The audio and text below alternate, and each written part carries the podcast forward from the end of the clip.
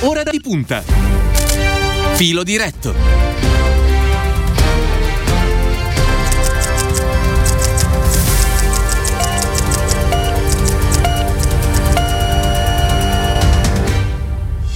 Quattro minuti dopo le ore 14 in questo lunedì 10 maggio, buon pomeriggio e bentrovati all'ascolto da parte di Cristiano Bucchi, bentornato nei nostri studi al segretario del Partito Democratico Enrico Letta.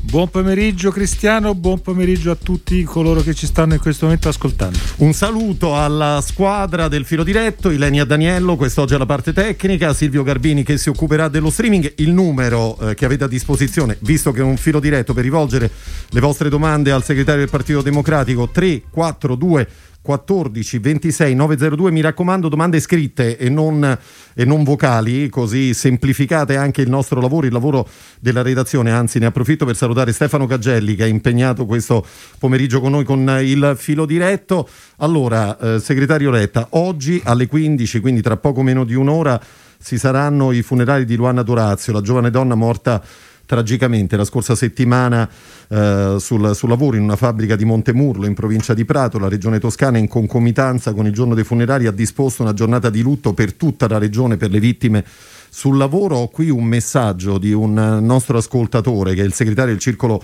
PD di Collecchio, siamo in provincia di Parma, Franco Ceccarini, che scrive il lavoro che uccide in questi ultimi giorni, la mattanza continua, una media di due al giorno, il PD deve essere chiaro, sta dalla parte dei lavoratori, con le risorse che arriveranno dall'Europa si finanzi la tecnologia industriale sulla sicurezza e l'ampliamento dei servizi sanitari e sociali di controllo. Credo che Franco abbia assolutamente ragione, eh, lo, lo ringrazio per aver messo l'attenzione su questo tema. La voglio dire così, noi ci troviamo eh, una delle conseguenze del periodo del Covid, che è stato un periodo che ha scombussolato le nostre vite e che probabilmente ha creato anche un meccanismo di cambiamento, di eh, modifica dei modi con i quali certe cose venivano fatte nella pratica concreta. Temo eh, che abbia creato una situazione di minori controlli, una situazione nella quale c'è stato un indebolimento.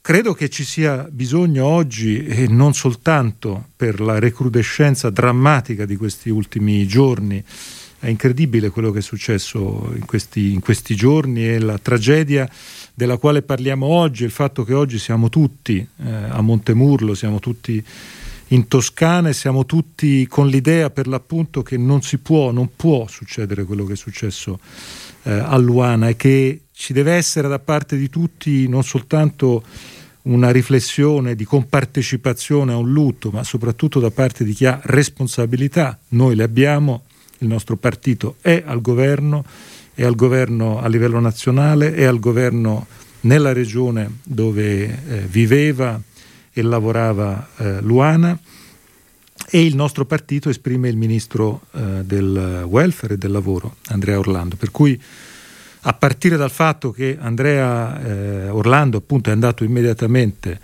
a Prato e a Montemurlo ha immediatamente eh, preso atto di una situazione lì, ma soprattutto ha messo in campo una serie di eh, idee non soltanto a partire da quello che è successo eh, lì, a quello che è successo drammaticamente a Luana e a quello che sta succedendo, è successo anche in questi giorni, ma eh, faceva parte del programma, del progetto sul quale lui ha intenzione di lavorare e il PD con lui nel governo Draghi che sosteniamo convintamente eh, non soltanto in questo periodo del governo ma anche nel periodo lungo del PNRR. In questo senso la domanda di Franco è importante. Cosa dobbiamo fare? Ci sono secondo me tre questioni chiave. La prima è la questione che ha a che vedere con i controlli e gli ispettori.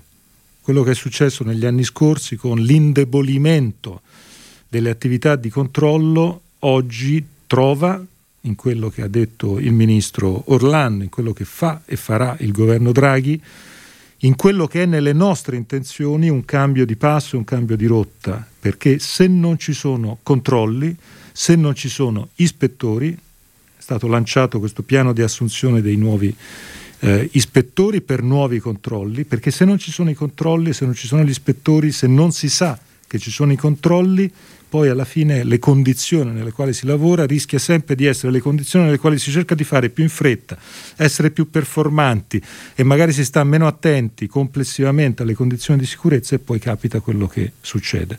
Quindi questo è il primo grande tema. Il secondo grande tema è il tema della formazione. Ed è indubitabile che questo secondo tema è un tema più di lungo periodo, ma noi non possiamo immaginare che la formazione sia un fatto secondario nell'attività eh, del lavoro. Anche qui il tema non è la performance, il risultato subito, tutto, no, il problema è la formazione per i nuovi assunti, la formazione per chi eh, lavora, la formazione permanente anche ai cambiamenti tecnologici che impongono una nuova attenzione ogni volta, soprattutto per quello che è rappresentato dal lavoro manuale, è sicuramente una delle condizioni essenziali. L'investimento in formazione che il ministro Orlando ha annunciato e che il governo Draghi metterà in campo e che fa parte della filosofia del PNRR. Lo voglio dire a Franco rispetto alla sua domanda perché il PNRR ha al suo interno esattamente questo passaggio che fa parte di un cambio di vita mi dilungo un po' su questa sì, domanda sì, sì, mi sembra perché, importante. perché sulle risposte perché ritengo che questo sia fondamentale oggi ma la questione per la quale la nostra vita lavorativa non è più quella di un tempo e la necessità di ogni volta aggiornarci, cambiare, formarci e formare i nuovi lavoratori rappresenta sicuramente uno dei punti chiave sui quali eh, operare, sui quali cercare di... E qui sta il terzo eh, elemento, il terzo oper... elemento è quello legato al fatto che i giovani, i neoassunti, eh, gli apprendisti, coloro che iniziano devono sempre avere accanto qualcuno di più esperto. Questo fa parte di una filosofia complessiva di lavoro sul quale nei protocolli con i quali si opera, nella filosofia stessa del concetto di apprendistato ci sta e anche qui siamo sempre alle solite, non può la performance essere messa davanti e essere messa a premio a scapito della sicurezza. In questo senso, per quanto mi riguarda, il fatto di essere determinati a far sì che si prenda insegnamento, almeno la lezione di quello che è successo, possa consentirci di affrontare tutti questi cambiamenti che sono stati annunciati e che noi vogliamo mettere in pratica e metterli in pratica rapidamente nel modo più efficace possibile perché la sicurezza sul lavoro è una condizione fondamentale e non c'è economia, non c'è benessere, non c'è crescita, non c'è ripartenza, non c'è resilienza, non c'è niente di tutto questo se non c'è sicurezza sul lavoro garantita. Questo è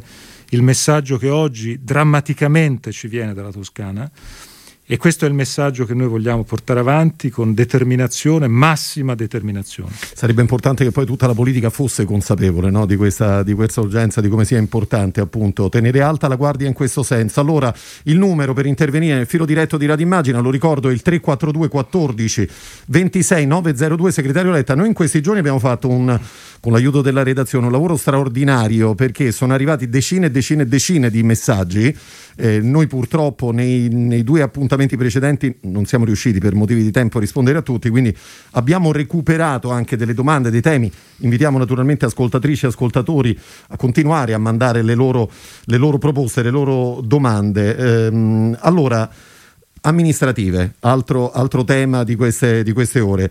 Eh, tanti commentatori, un messaggio, dicono che il Partito Democratico a Roma è stato, come si dice a Roma, intortato dai 5 Stelle per la scelta del candidato, che Roberto Gualtieri è debole e al secondo turno si appoggerebbe Virginia Raggi. Può il segretario assicurare che non c'è alcun accordo per il secondo turno, avendo in più occasioni il Partito Democratico definito la Raggi una catastrofe? Letta. Eh, io lo dico con grande forza, nettezza, lo dico qui alla radio, Radio Immagina, e lo dico ai nostri iscritti, militanti, a coloro che ci stanno ascoltando in questo momento, Roberto Gualtieri sarà il prossimo sindaco di Roma. Io ne sono convinto e il Partito Democratico ha fatto questa scelta convintamente perché Roberto Gualtieri in questa situazione è colui che avrà il massimo di sostegno e il massimo di probabilità di essere il futuro sindaco di Roma. Aggiungo anche che Roberto Gualtieri sarà un ottimo sindaco di Roma, perché Roberto Gualtieri oltre che romano e profondamente legato alla sua città, è la persona che più di tutti ha impersonificato nella continuità tra i due governi l'idea del uh, PNRR, del uh, Next Generation EU, Italia domani, l'idea cioè di che cosa accadrà nei prossimi sei anni in Italia. Lui si candiderà per i prossimi cinque anni a Roma. Sarà colui che sarà in grado di portare l'idea, gli strumenti del Next Generation a Roma, la capitale d'Italia, e sono convinto che lo farà bene. Io sono fortemente convinto delle sue chance e il Partito Democratico lo appoggia con grande forza. Intanto nelle primarie di coalizione che faremo, che sono primarie eh, alle quali io spero che parteciperanno in tanti. E io spero che queste primarie siano primarie di, eh, di successo. Eh, il 20 giugno si svolgeranno, entro il 25 maggio, cioè fra qualche giorno, si presenteranno le candidature. Eh, la coalizione era composta da 20 sugge- soggetti civici, politici, che si sono riuniti l'altro giorno, l'altra sera, venerdì, hanno approvato eh, il eh, Vademecum, lo strumento delle primarie, sarà un grande momento di partecipazione e sono convinto che eh, questo momento di partecipazione sarà positivo per la città. Noi offriamo a Roma, così come lo facciamo a Bologna e a Torino, parlo delle grandi città, offriamo un'occasione di discussione e di partecipazione. E, e, sono profondamente convinto che servirà anche a mettere in campo le idee migliori per la campagna elettorale e aggiungo anche che la legge elettorale per i comuni ha il doppio turno, quindi è una legge elettorale nella quale noi andiamo convintamente col nostro candidato e io spero che le primarie eh, confermino eh, il nostro candidato nella persona eh, di Roberto Gualtieri e, e, sono assolutamente convinto che le cose andranno eh, bene perché il Partito Democratico è il partito eh, oggi più forte a Roma e quindi io sono convinto che saremo in grado su questo di eh, dare il segno del cambiamento in una città che ha bisogno di cambiare e vogliamo interpretare questo senso di cambiamento. In questi giorni c'è stata molta discussione su questi temi, eh, si è discusso di altre opzioni, eh, credo che Nicola Zingaretti che è stato molto generoso nell'andare a verificare anche fino in fondo tutte le eh, opzioni, continuerà a fare bene come l'ha fatto fino adesso il Presidente eh, della Regione, a fare la campagna vaccinale bene come si sta facendo a Roma e nel Lazio e sono convinto che Roberto eh, Gualtieri sarà un ottimo sindaco di Roma che vincerà questa sfida e noi con lui faremo di tutto per fare di questa sfida l'inizio eh, del cambio di politica in Italia. Lo dico perché ricordiamoci sempre che questa vicenda nasce nel 2016 quando il Partito Democratico di allora perse eh, rovinosamente le elezioni che fecero eleggere Virginia Raggi eh, sindaco di Roma e eh, l'Appendino sindaco di Torino.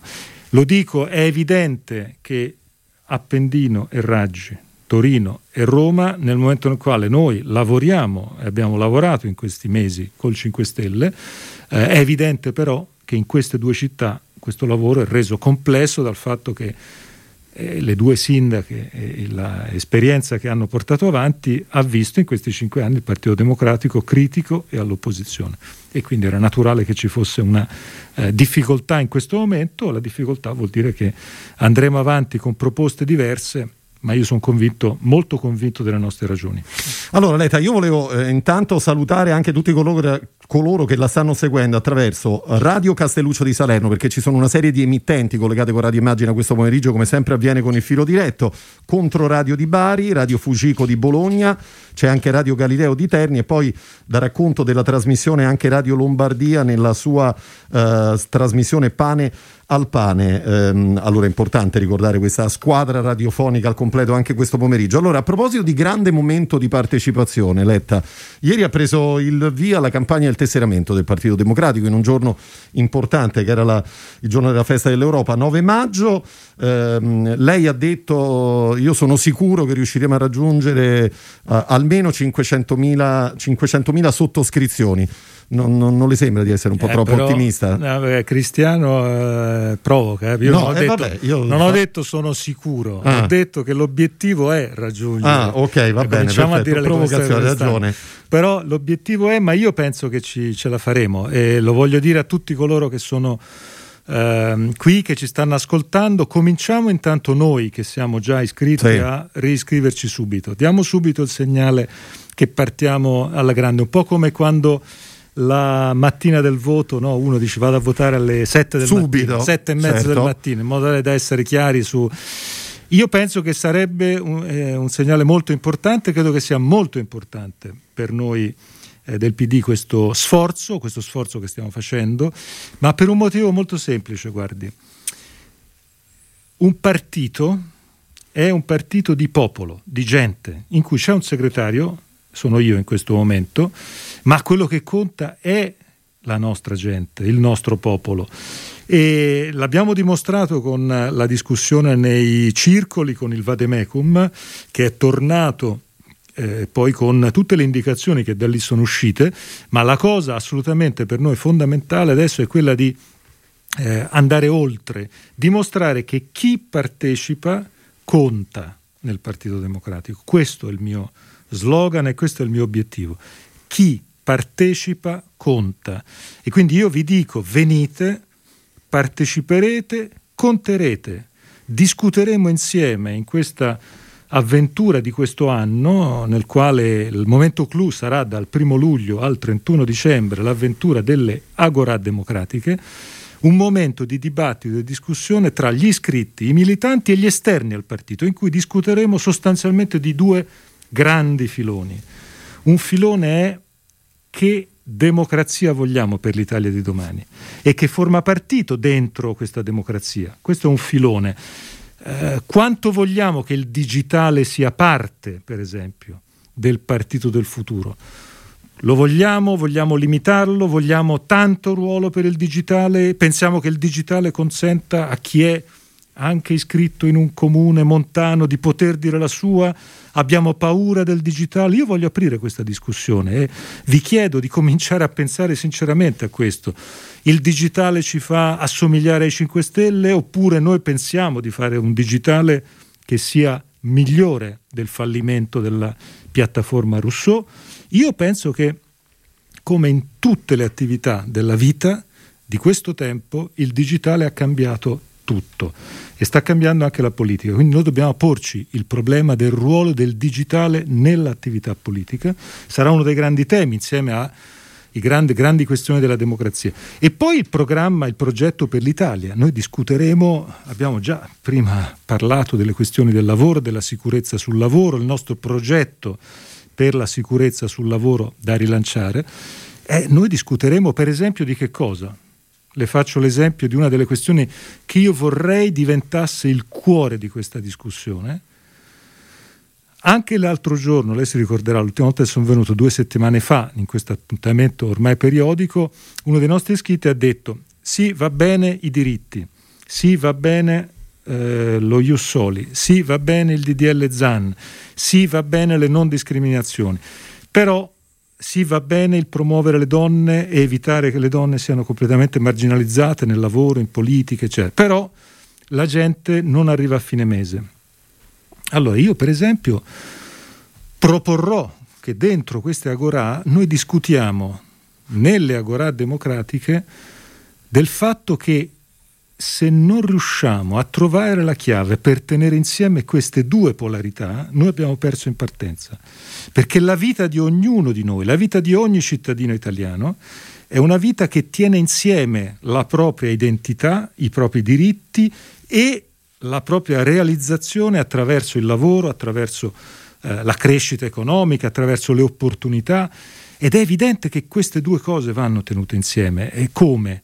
È una delle cose di cui discuteremo. Ecco perché quando io dico chi verrà, chi verrà dentro il Partito Democratico conterà e discuterà e avrà voce in capitolo e l'obiettivo dei 500.000 iscritti è ovviamente ambizioso ma è alla nostra portata, ce la possiamo fare e l'obiettivo di far partecipare alle Gorà democratiche tanti italiani, così come 40.000 italiani hanno discusso del Vademecum, stato, ne abbiamo parlato la prima volta che sono venuto, è stato molto bello e interessante. Insomma, una grande avventura, sono molto contento di, della reazione che c'è stata rispetto a ieri perché la gente ha visto questa cosa, la gente ha visto anche le vignette di... Ecco, no, perché la cosa che le volevo chiedere, Letta, questa delle vignette, perché le, la, la figura, le donne sono protagoniste della vignetta di, di LK, no? Che gioca molto sulla situazione che, che, che, che, si è vissuta in questi anni all'interno del Partito Democratico. Dai, vieni nel PD, dice una donna a, alla sua interlocutrice, e l'altra risponde, e potrai ammirare la nostra collezione di segretari, molto giocata sull'ironia. Beh, è molto forte, voglio cogliere questa occasione per ringraziare LK innanzitutto per la sua generosità. Eh, abbiamo voluto usare, ci ha offerto alcune vignette, questa mi è sembrata la più forte perché eh, insomma noi dobbiamo essere consapevoli della nostra forza, dei nostri limiti. Questo qui è uno dei nostri limiti e siccome è vero, secondo me è bene che le persone sappiano che noi lo sappiamo e che non che noi siamo, viviamo in un altro mondo come se non avessimo... E allo stesso tempo però è molto bella anche quell'altra, l'altra è quella giovane con gli occhi che hanno le 12 stelle attorno eh, e dice con occhi nuovi. Perché con occhi nuovi? Perché l'Europa per la prima volta dopo tanti anni l'abbiamo percepita come veicolo di solidarietà. Next Generation EU vuol dire tanti soldi che dall'Europa arrivano a noi e attenzione, non come dice Salvini, soldi nostri che ci ritornano via Europa, no, sono soldi nuovi, europei dati a noi più che ad altri, in una logica di solidarietà. E in questo senso l'Europa è diventata per noi qualcosa di più di quello che era prima e quindi questo con occhi nuovi secondo me è stato un bel messaggio che eh, LK ci ha voluto regalare e che abbiamo voluto per l'appunto mettere. Tra l'altro in questa eh, logica del recovery plan in cui voglio cogliere questa occasione per commentare un fatto di giornata, stamattina il eh, commissario europeo, vicepresidente della Commissione europea Valdis Dombrovskis, ha detto una cosa molto importante, che noi dobbiamo prendere al volo, ci riguarda direttamente. Valdis Dombrovskis ha detto Next Generation EU diventerà permanente se sarà ben utilizzato. Questa frase semplice ci carica sulle spalle a noi italiani una responsabilità enorme, cioè quei soldi Ripeto le cifre, in tutto sono 750 miliardi per sei anni su tutta Europa. Di quei 750 miliardi, quasi 200 all'Italia, che vuol dire all'incirca, appunto, basta fare i conti, un quarto. L'altro quarto è alla Spagna, quindi Italia e Spagna sono quasi la metà di quei soldi. Ora il concetto è molto semplice. Noi vogliamo che quell'operazione Next Generation EU non termini con la fine, la fine della recessione Covid, ma diventi permanente, cioè che l'Europa abbia una capacità di investimento su grandi progetti di lungo periodo per sempre e non soltanto limitata alla fase Covid.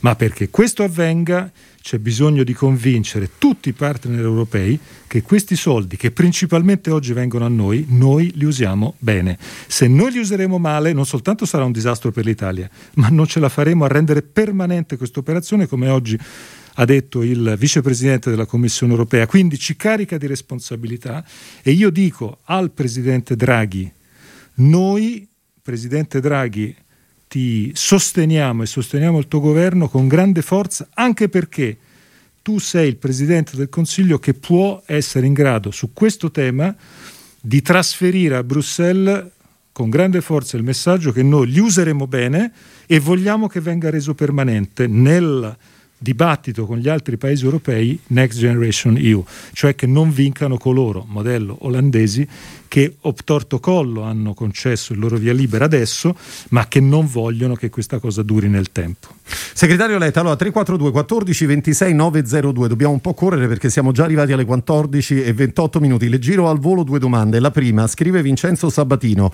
Caro segretario, sono stanco di fare da spettatore. Ora vorrei impegnarmi attivamente e politicamente per la società. La mia domanda può sembrare banale, mi daresti un motivo perché dovrei scegliere il PD come partito cui iscrivermi? Ti sono grato per la tua attenzione. E poi ancora, salve signor segretario, sono Marco, uno studente universitario di 20 anni, orgoglioso elettore del Partito Democratico. Essendo molto importante il coinvolgimento diretto di noi giovani nella vita politica di tutti i giorni, come ha intenzione il Partito Democratico di intervenire nella formazione politica di noi ragazzi? Letta. Allora, a Vincenzo dico molto semplicemente, Vincenzo, io ti chiedo, dimmi tu un altro partito iscri- iscrivendoti al quale tu hai la possibilità di fare una vita attiva di partecipazione e di partecipazione alle decisioni.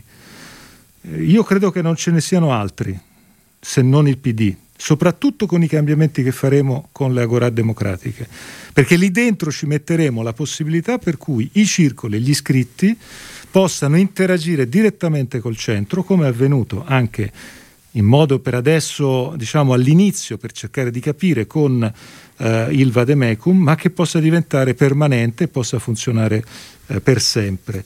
Onestamente gli altri partiti italiani sono per la maggior parte partiti del leader, sono partiti in cui che un iscritto pensi una cosa o che un iscritto ne pensi un'altra, il leader fa come gli pare, perché sono partiti in cui il nome del leader è sovrapponibile al nome del partito.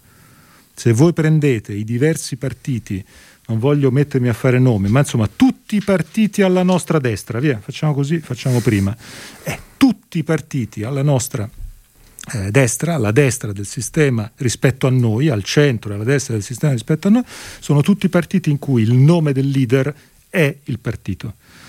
Eh, noi siamo un'altra cosa, noi siamo un partito nel quale se vieni partecipi, discuti e influenzi la decisione, soprattutto adesso attraverso questi cambiamenti che faremo.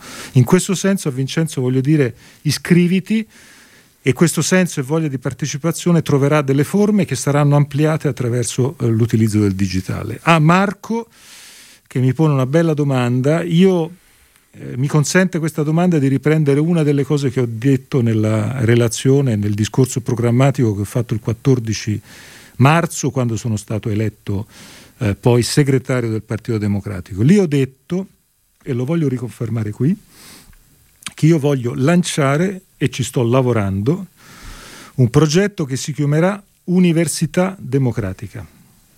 L'Università Democratica per me è il progetto di formazione dei giovani, sia dei giovani che hanno voglia di fare attività istituzionale in generale, sia i giovani che hanno voglia di fare politica con noi dentro il Partito Democratico, che vogliono candidarsi, che vogliono candidarsi negli enti locali, che vogliono candidarsi al Parlamento.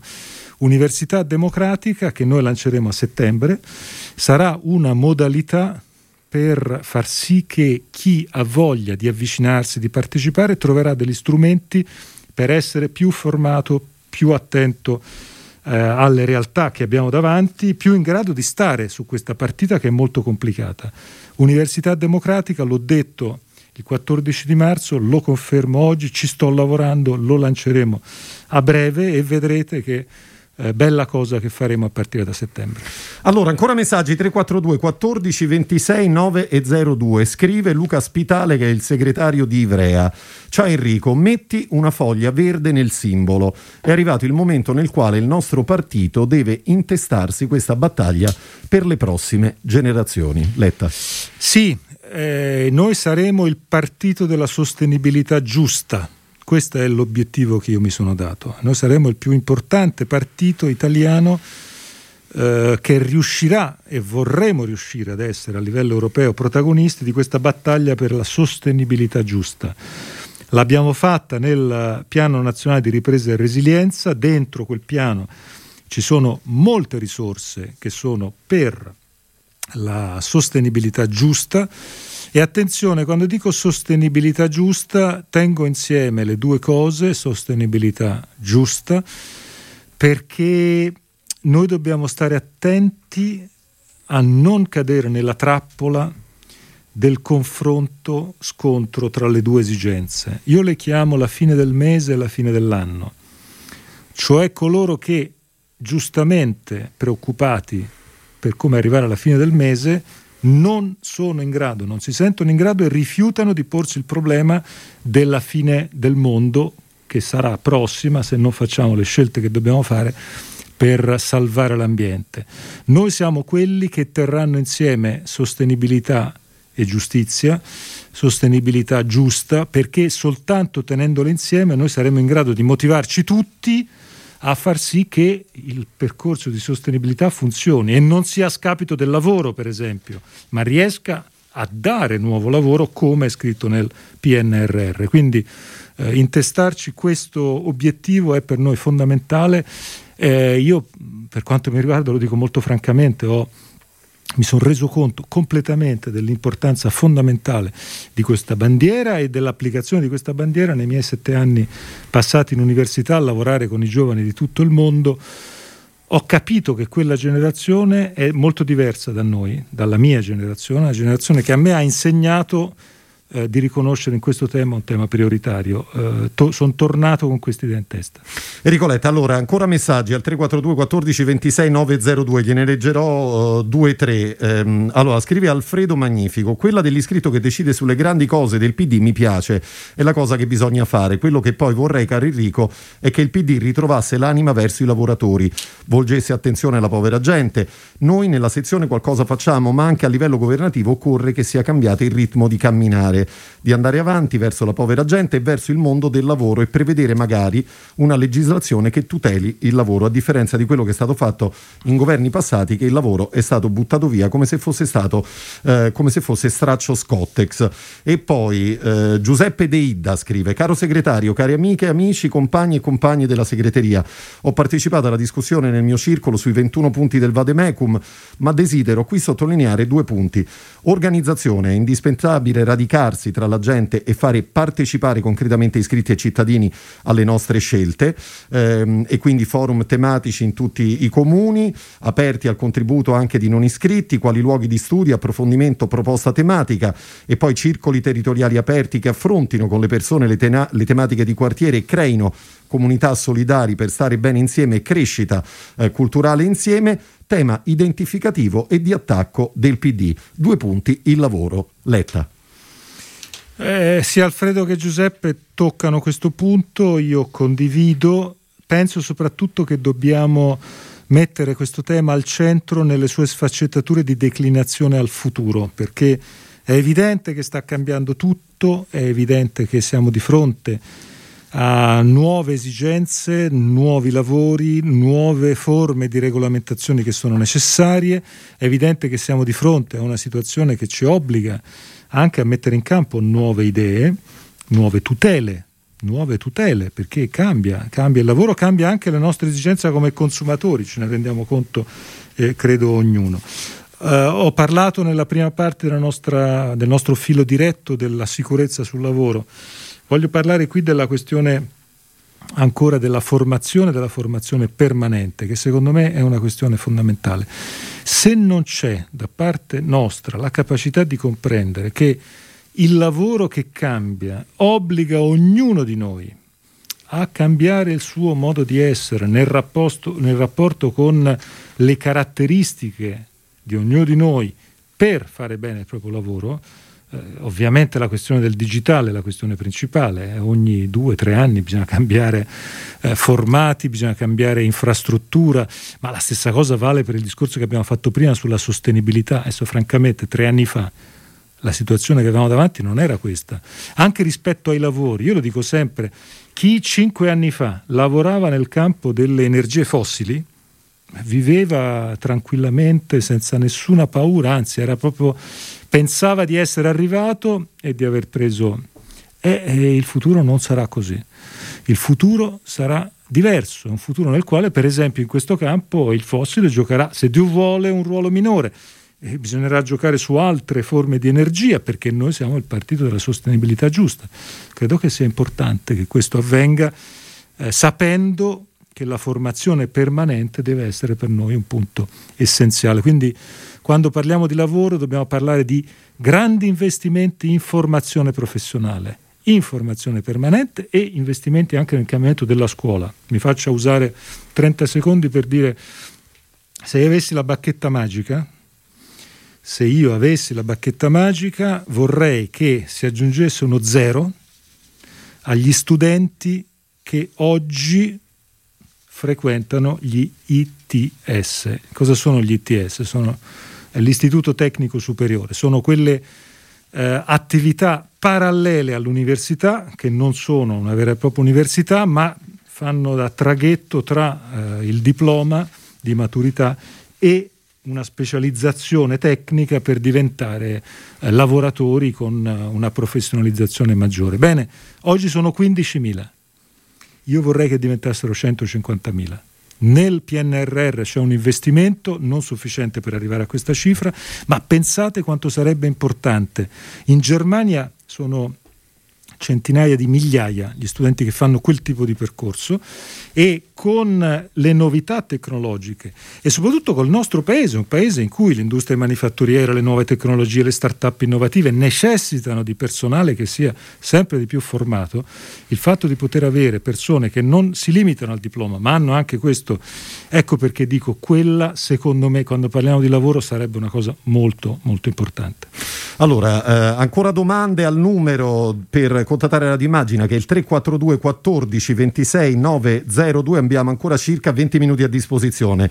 Buongiorno Enrico, va benissimo il decreto imprese sui costi fissi. Tuttavia la mia impresa familiare con cui campiamo in tre famiglie ha ricevuto solamente 600 euro dall'Inps a inizio pandemia, un piccolo contributo a fondo perduto a maggio 2020 e di pari importo adesso. Questo con un calo di fatturato annuo del 45% rispetto al 2019. Il mio codice Ateco era sempre escluso dai decreti ristori, tecnicamente la mia attività di commercio all'ingrosso di caffè non era chiusa, ma puoi ben capire con bar e ristoranti chiusi, io non avevo nessuno a cui vendere. Ho dovuto chiedere il bonus spesa e un prestito ai familiari per tirare avanti. Come azienda ho la fortuna di non avere spese fisse per affitti e simili, ma senza entrate non c'erano i soldi per bollette e spesa.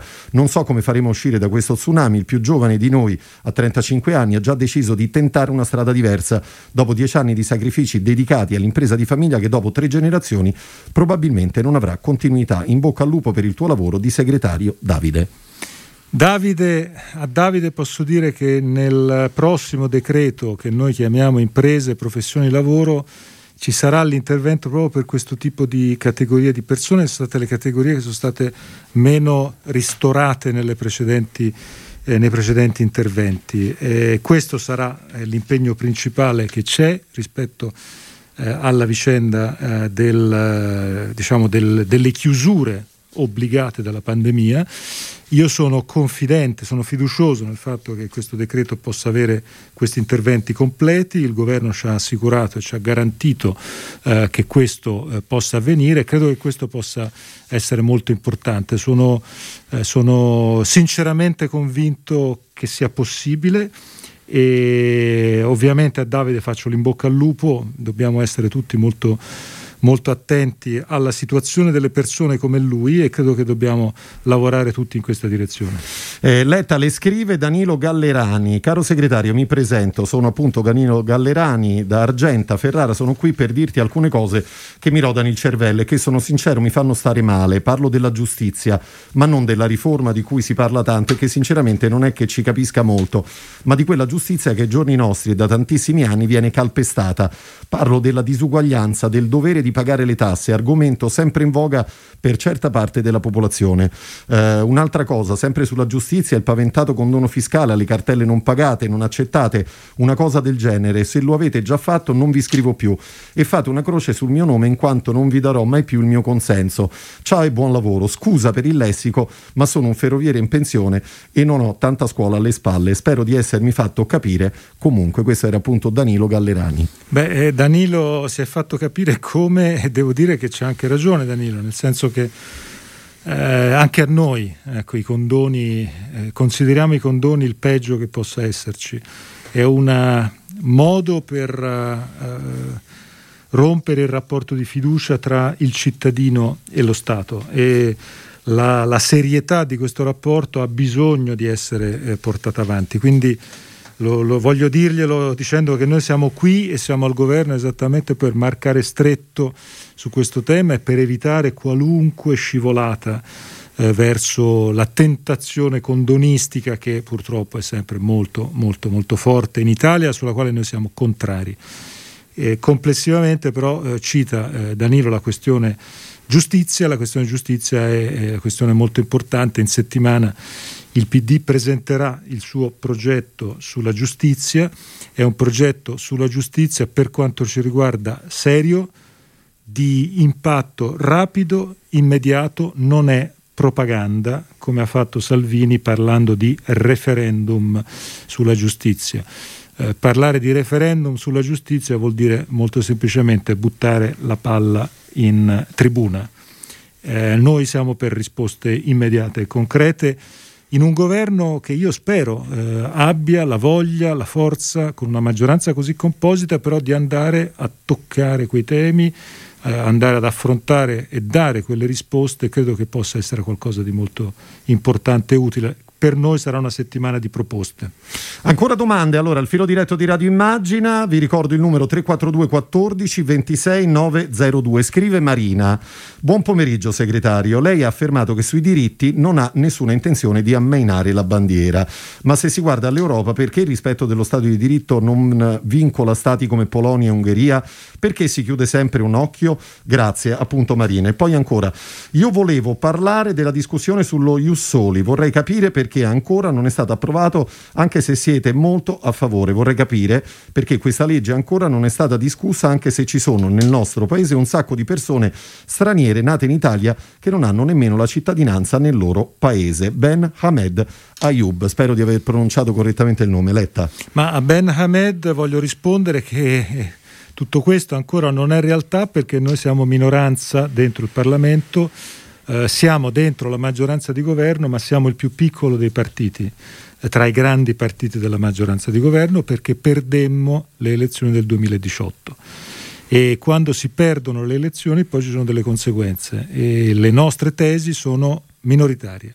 Questo lo dico perché quando mi sentite così impegnato eh, per la questione del progetto, le alleanze, le idee per le prossime elezioni politiche è che io vorrei che noi vincessimo le prossime elezioni politiche, perché se le vincessimo potremmo mettere in campo eh, le nostre idee, le idee che a quel punto sarebbero maggioritarie. E vengo anche alla domanda di Marina sulla questione dello Stato di diritto e dei diritti, perché effettivamente Marina ha assolutamente ragione, è inconcepibile che noi europei, ieri la festa dell'Europa, fatemi aggiungere che ieri è stato un giorno molto importante anche perché in Europa è stata lanciata la conferenza sul futuro dell'Europa. È partita ieri da Strasburgo. La conferenza sul futuro dell'Europa è un esercizio che durerà un anno, esercizio nel quale ci sarà partecipazione anche dei cittadini attraverso una piattaforma e questo esercizio cambierà le istituzioni europee farà nascere l'Europa della salute e noi speriamo che sia un esercizio anche che elimini il voto all'unanimità, il ricorso al voto all'unanimità su molte delle materie. Perché dico questo? Perché è collegato alla domanda di Marina. Marina giustamente dice: Ma perché? Com'è possibile che Polonia e Ungheria possano permettersi lì di avere, per esempio, posizioni che sono eh, contrarie, ad esempio, ai diritti di alcune minoranze?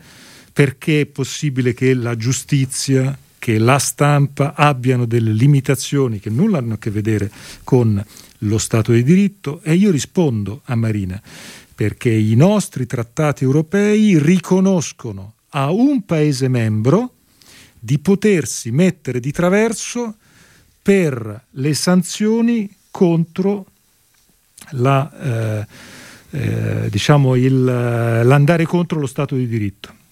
Sono più...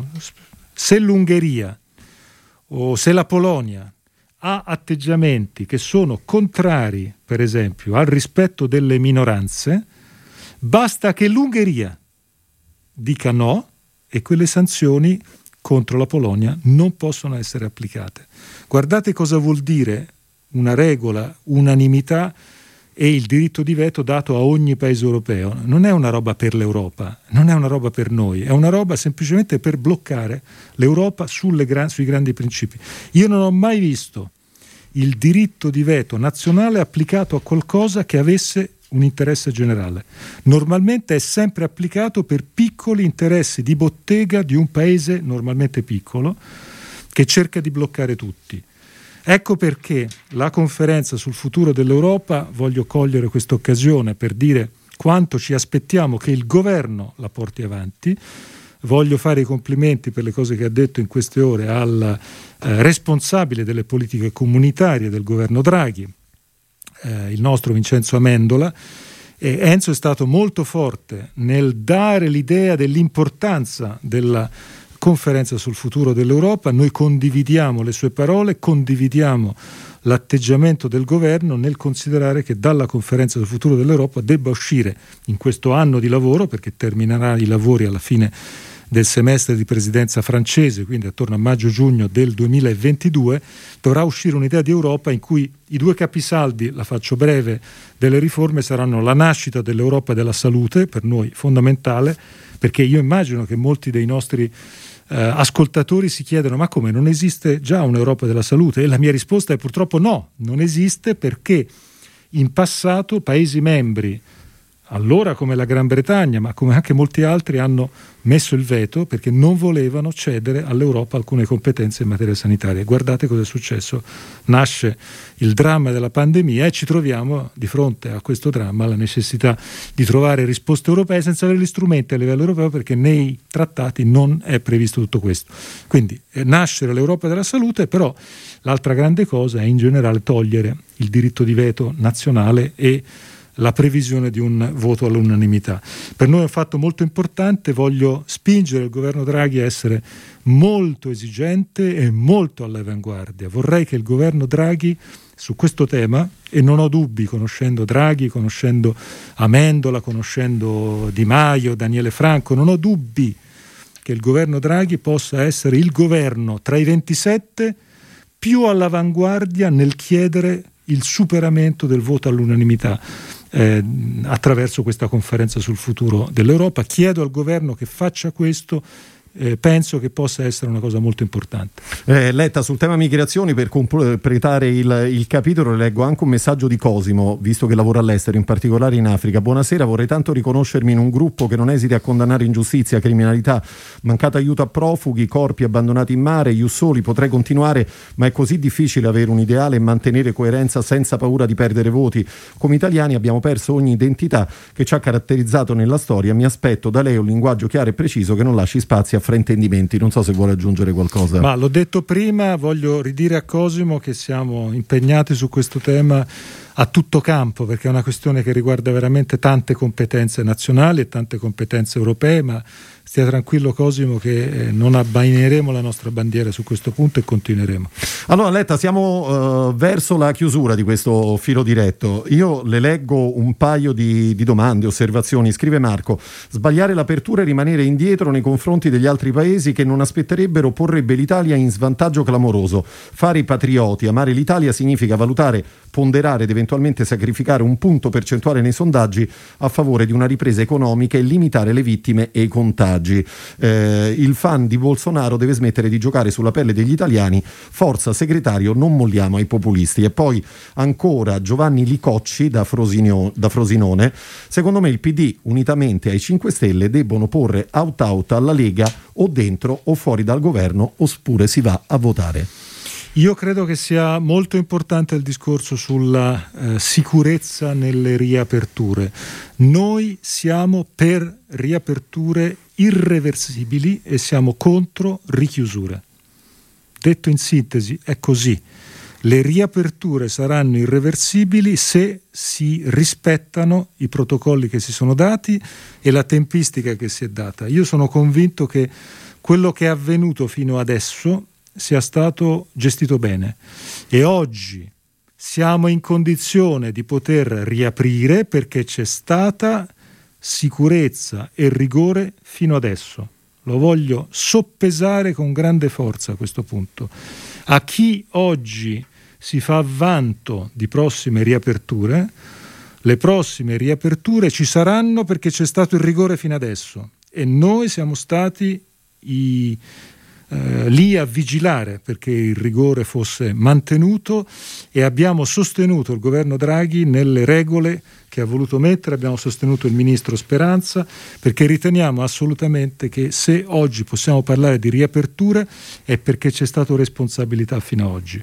E io sono sicuro che gli italiani questo lo sanno bene, gli italiani non vanno dietro a pifferai magici, ma gli italiani vanno bene, vanno dietro soprattutto rispetto alle eh, prospettive serie, alle regole e al fatto che vogliamo riaprire in modo irreversibile, perché vogliamo un, una, una, stagione turistica di successo. Io le dico quali sono le proposte che il PD eh, ha presentato sulla stagione turistica, perché sia di successo c'è bisogno innanzitutto che il bonus vacanze sia utilizzato, sia finanziato e sia utilizzato meglio dell'anno scorso quindi in modo molto più automatico, senza tutte quelle limitazioni che l'hanno reso quasi impossibile da utilizzare l'anno scorso. Secondo, che ci sia l'estensione del super bonus al 110% a tutti gli edifici alberghieri, con in più per quegli edifici l'eliminazione della seconda rata dell'IMU,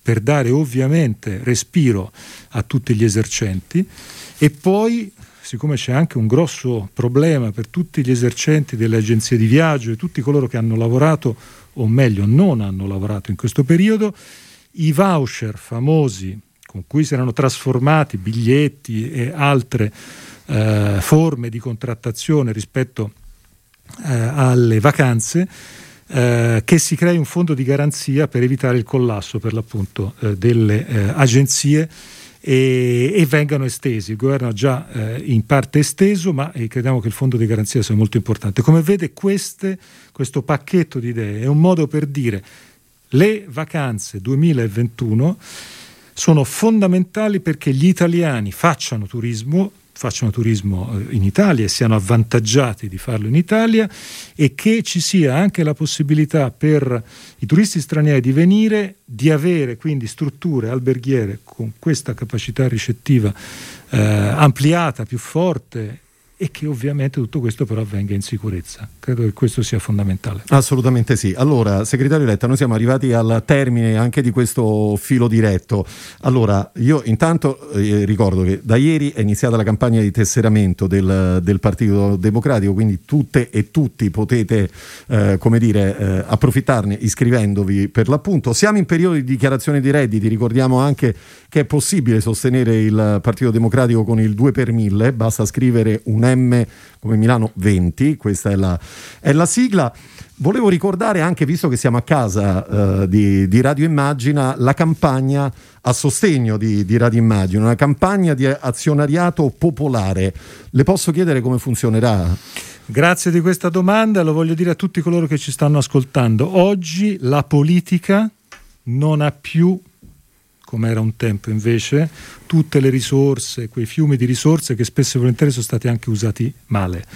Oggi la politica ha poche risorse, quelle poche risorse passano attraverso l'impegno degli elettori e dei cittadini attraverso il 2 per 1000. Quindi io vi chiedo veramente un impegno nella dichiarazione dei redditi col 2 per 1000 a sostenerci e aggiungo quest'idea che abbiamo messo in campo, che è l'idea di un azionariato popolare per Radio Immagina. Siete tanti che seguite Radio Immagina, volete bene a Radio Immagina, saluto anch'io tutta la redazione e Andrea Bianchi, eh, che è il comandante in capo del vascello pirata di eh, Radio eh, Immagina, e ovviamente perché siamo in grado di fare di più, sappiate che ogni ora in più costa. Più soldi e più risorse riusciamo a raccogliere attraverso l'azionariato popolare che adesso lanceremo e più ore riusciremo a fare. Più ore vorrà dire più trasmissioni, più informazione sulle cose che facciamo, più fili diretti con me e con tutti gli altri dirigenti del Partito Democratico. Sarà il modo migliore anche per fare di Radio Immagina, cosa che io voglio fare, l'infrastruttura principale di comunicazione e di interscambio delle agorà democratiche del secondo semestre di quest'anno, da luglio a dicembre. Insomma, sottoscrivendo l'azionariato eh, popolare di Radio Immagina sosterrete una buona partecipazione e sarà credo il modo migliore per rendere tutti tutti un servizio alla nostra democrazia. Enrico Letta, grazie per essere stato con noi quest'oggi. Eh, come al solito diamo appuntamento a, a, fra 15 giorni, insomma ci ritroveremo qui su Radio Immagina. Mi volevo scusare anche con tutti coloro che oggi per motivi di tempo sono rimasti fuori con le loro eh, domande al 342 14 26 902, domande eh, su temi come la pubblica amministrazione, la legalizzazione della cannabis, la sanità, la medicina territoriale. Recupereremo diciamo, le domande perse nel, nel prossimo appuntamento. Volevo ringraziare Ilenia Daniela, la parte tecnica, Silvio Garbini allo streaming, Stefano Caggelli in redazione. Ancora grazie a Enrico Letta per essere stati con noi. Grazie a Cristiano Bucchi e grazie a tutti voi. Buon ascolto con Radio Immagina e a presto, buon pomeriggio.